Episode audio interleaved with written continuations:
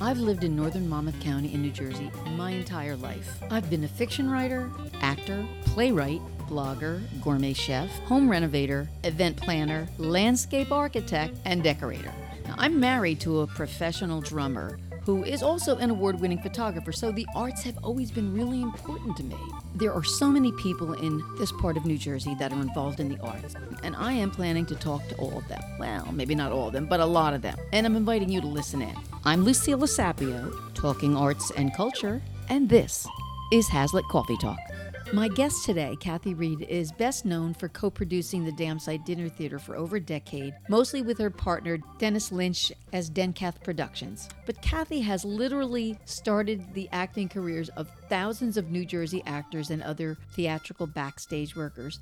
But her career includes so much more. She started out as Miss New Jersey Hemisphere, and then she ran beauty contests. She was an actor, a singer, of course, a producer, and after the Dam Site, Kathy and her business partner, husband John Dwyer, started Murder on Cue Mystery Company, which basically started the whole murder mystery industry in New Jersey. Eventually, they segued into corporate team building. Kathy is one of my oldest friends and an incredible person, and I'm so glad to have her here today.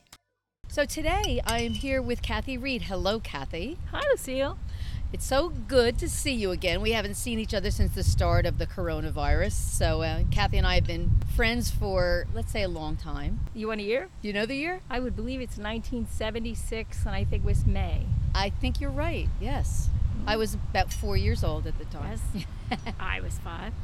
So let me start out by asking you, as as a producer of the Dam Site Dinner Theater, and for those of you who don't know, the Dam Site Dinner Theater was in Tinton Falls, and I think I worked there for about ten years. How long was the dinner theater? 75 to 87. So you and Dennis Lynch took over the top floor of, of an old mill that was a restaurant, and you um, cultivated a really rich, exciting environment for probably thousands of actors. But you got your start in show business a little earlier, didn't you? Yes. My, my dad was an entertainer. My father's whole family was in entertainment, so it's kind of in my blood, my sister's blood.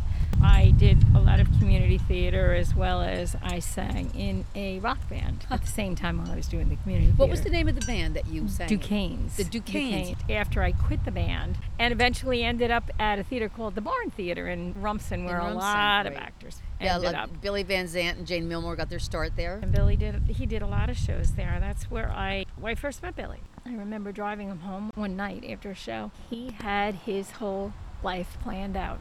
And I think he achieved most of it. When we worked at the dam site, and for those of you who don't already know it, I, I was an actor at the dam site.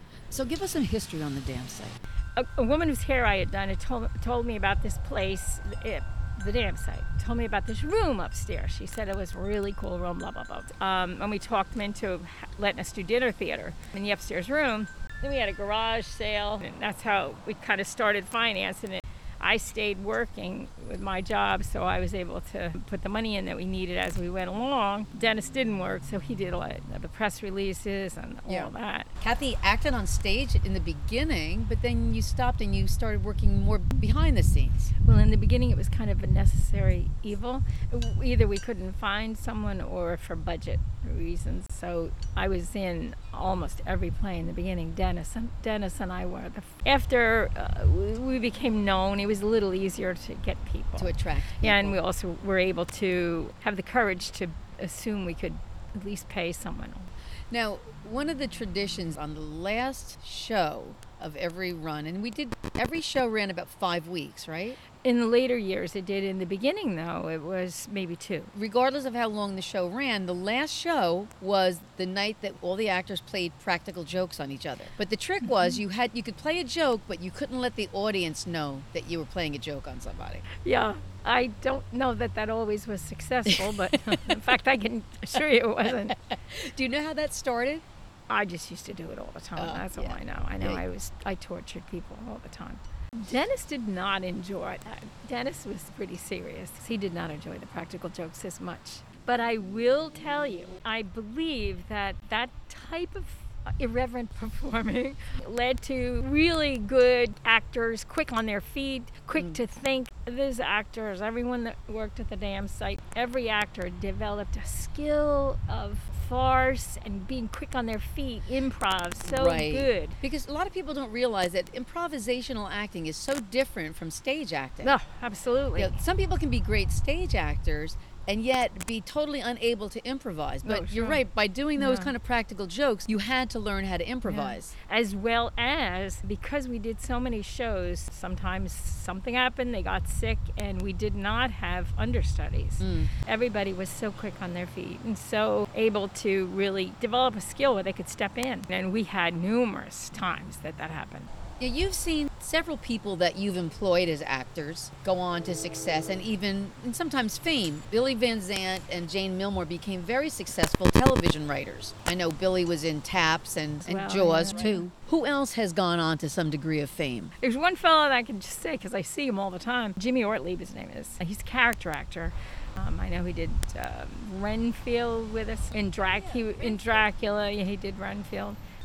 The biggest, most difficult thing to do is to select a play. Of course, to me, if we're dinner theater, especially for our dinner theater, I knew sex sold. So there were always uh, A lot of sex farce, farces. so always sex farce. So Yeah. I would go to New York and I would go pick up a script, and I found this this record called Cleavage. Well, I decided I wanted this. It was on Broadway for one day, so I managed to track the wife down, Rita Sheffield, and they told me I that I could not have that, but they wanted to develop a new show, and I could use that. So we premiered that. Uh, that show did really, really well, but it was one time. That was it. it was Right, done right. one time. So you were you were the Um, off Broadway um, opening for. yeah, Rita is very bubbly personality, so she became very friendly with Bruce. So Bruce came to see them a couple times in this show. for those who don't know who she means, she Oh, means Bruce Springsteen. Bruce Springsteen, sorry. But Bruce came as well many times to see Billy, of course, because Steve is Billy's brother. Billy's brother, Steve. Van Zandt. Steve, which I was fortunate enough to produce the Yeah. first eight, I think it was, of their shows. And now, after you left the dam site, not uh, not immediately, but shortly thereafter, you started a murder mystery company called Murder on Cue. And this is where, once again, you and I worked together. In the early days, your company was the house entertainment at Magnolia. Magnolia Inn, and you produced a a dizzying number of different shows there and at other venues. we did them every week there. Right, too, yeah. so. Well, what was the what would you say is the strangest show you had? Not so much the the script, but the oh group my of god, people. the audience! Oh my god, Lucille, there's so many. I mean, we did one. It was in New York, somewhere in New York, and it was a private party. We were hired for the private party, and little did we know they were all high They were uh, all on what? coke. Oh, they were all high. Yes, I mean, but I'm talking dangerously hard. They wanted all the actors to um, partake, and it was frightening, really. So we did it quickly and left. I will tell you, though, 99% of the time, we had wonderful people, wonderful house parties. We did a surprise birthday party, a customized surprise birthday party for Kevin Jonas, his wife. That was a few years Of ago. the Jonas Brothers. Yeah, yeah. We used had a butler, and so she was surprised. She was expecting a Dean Martin um, look-alike singer. I think in the end she wanted to know if was Dean Martin still coming. Like, I don't know. Well, of course, one of my favorite shows was Mamma Mia at some Murder, yes. which was the Italian engagement party. Um, and that part we wrote for you, Lucille. that was a, that was a great part. Carmela Mozzarella. So, how did you get the idea for that show? John being Italian, so we thought This is John Dwyer. John, my husband, John, also my partner. We wrote it for his friend Vinny. Yeah, it was And- about him. Yeah, it was. And then another Frankie was based on someone that I knew. But that, that was a fun show because again, that was it was scripted, but it was also a lot of improv. So we we got to really develop the characters, and that was one of the things about murder mystery shows. The actors really get to develop the characters. They get mm-hmm. to really become those characters and can decide what are the, what would what would Carmela Mozzarella do if if her curlers wouldn't come out of her hair. So I had to, there was the, Yeah. all that improvisation that made it made it really fun for the actors. We've done a lot of really, really interesting murder mysteries in the beginning. You know, people asked us if we would come and do it for them after they saw them at the Magnolia. But it eventually developed into team building. Like it used to do quite a few hunts at Washington D.C. in the in the mall. But uh, no, we've done a lot of really interesting team building. We, we did one show that was really interesting, fascinating to put together. We did in conjunction with the opening of the Dick Tracy movie. It was Quaker Oats that asked us. Quaker Oats was one of the sponsors, I believe. And we went on to do something then a tour up to um, Vermont for uh, Quaker Oats to do in the conjunction for I think they were they were opening or they were starting a new um, pet food. but We went in a very in a large van, and we went from there to the Bavarian Manor. Oh, I was good. I was just going to bring up the Bavarian Manor. That was a frightening trip. it was a 15 passenger van, and let me tell you, being being stuck with 15 actors in a van like that that was that was a trying trip. The Bavarian Manor was a place you would do it. You would do weekend murder mysteries. Mm-hmm. We started on Saturday, but they they had some sort of a hunt on Friday, and we started on Saturday. But Madeline Kahn got her start there. Oh, really She was a singing waitress. That was a great place, though. The audience had such a fabulous time. Mm. Fabulous time. now, now, other than me, who were some of your favorite people to work with, Oh goodness. either on stage or behind the scenes? Dennis was hard, though. Dennis, Dennis my Lynch, original partner, yeah. he was hard because Dennis was very. yeah, uh, he was a perfectionist, But an was- excellent actor. Yes, he such a good actor. He was a fine actor, but he was he was picky. He didn't want fooling around. So Yeah. of course I loved to fool around, which led me to think of Jane. Yeah. I love Jane Milmore because I used to play practical jokes on her while she was on stage. I would torture her, and I know she hated it.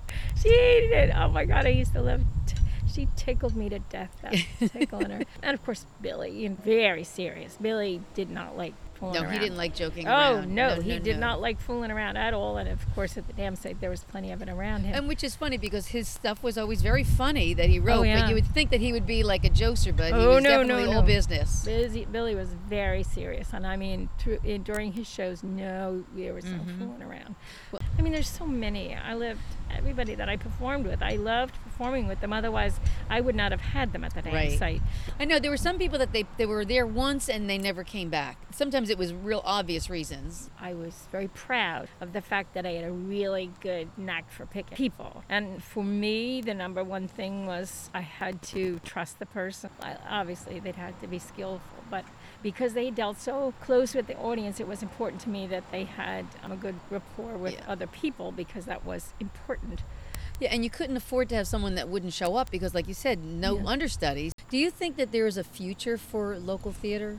I fear for theater, period, because of the coronavirus. I should hope it comes back, but you know, obviously, right now, that's not an option. But in terms of local theater, back in the day, there was the dam site, there was the barn, there was the Monmouth Players. Now we do have the Holmdel Theater Company. Is there a, a future in theater in this area? I, I would think so. And remember, and the demand for murder mysteries is not as much as it was before either. But I everything does go in cycles. I mean, Yeah. we saw that with murder mysteries. We, I mean, because we've been doing them for so long, and we saw them fade away for a while and then come back. I mean, there was a time when we started college touring in '94, I think. I mean, we were doing like 40 a month. Now I'm serious, all over the country. So that was when it was at its peak.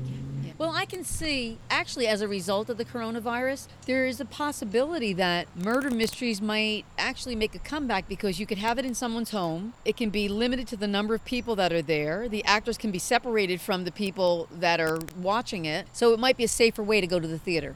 I mean, I don't know that I would want to put someone in harm's, an actor in harm's Well, I wouldn't say that. now. I'm Yeah, saying, you know, in a year. responsibility for that. Yeah. Yeah. Does your um, company, Murder on Cue, have a website? We do, Kathy Reed Productions. So the since we morphed into doing so many other things, um, it's Kathy Reed Productions. Dot um, com? Yes, we're also team building and more as well. So that was all the team building Dot com, we did. yeah. Um, and then of course Murder on Cue Mysteries.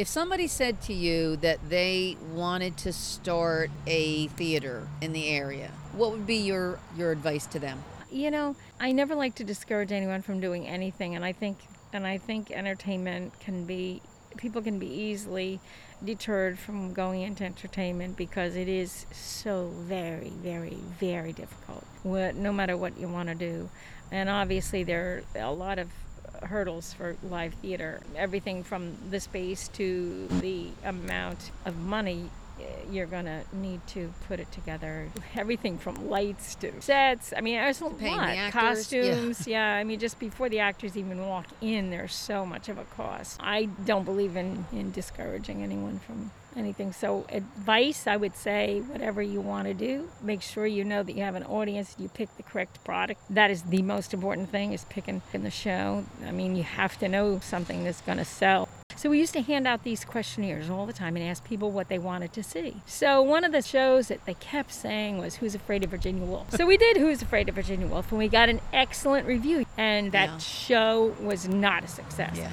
I'm thinking of some of the shows like Hey Naked Lady, Oh Right God. Bed, Wrong Husband. Who goes bare in one bed out the in other? In one bed and out the other. I mean, it was, you know, a sex farce. I mean, they're mild by today's standards. Oh God, yes. Very mild. I had to go searching to find a corset that, by today's standards, is kind of like a dress. Oh. And before one show was selected, we might have read 10 or 15. Yeah. We read to page 10. If it didn't get If us by page grab you. 10, we tossed it. Because our audiences needed a quick fix. I think in the beginning, you know, when the actors that came, everybody was not prepared for the type of farce that we did. I remember saying to so many, I would just say, you have to forget everything you oh ever yeah, learned. You right. Can't- Forget what you learned Yep. in school, in acting school. I mean, I would see, you know, people not enjoying themselves and being tense and not being able to let go. And Yeah. doing farce, you had to let go. Yeah. You had to let go. I believe it's it's a lot harder to do comedy than to do drama. Because Oh, absolutely, You know, yeah. with comedy you really have to you have to kind of play it straight. I used to tell everyone again and again. I probably told you you have to believe what you're saying Right. and what you're doing. You can't you can't telegraph the joke to the audience or you can't show them you don't believe it. You have to be and live that insane Right. You have to be that wacky character. which is I know is obviously very difficult with a lot of characters. Yeah. Kathy, it has been great talking with you. Down memory lane here. And I'm sure there are loads of people in this part of New Jersey who thank you for your contributions to art you. Yeah. and culture, especially all the actors that you gave work to. But you know, I have to thank them for a lifetime, my lifetime of memories and friends. They enriched my life, and I never had children, and most of them, they were my children. uh, they are my family, continue to be my family. well, thank you again, Kathy. I enjoyed this. Be safe, be well. I love the arts and I love to talk, and that's why I'm talking to local artists. And if you like listening, then subscribe to my podcast. You can do it on this page, on iTunes, or anywhere you get podcasts. I'm Lucilla Sapio, and this is Hazlet Coffee Talk.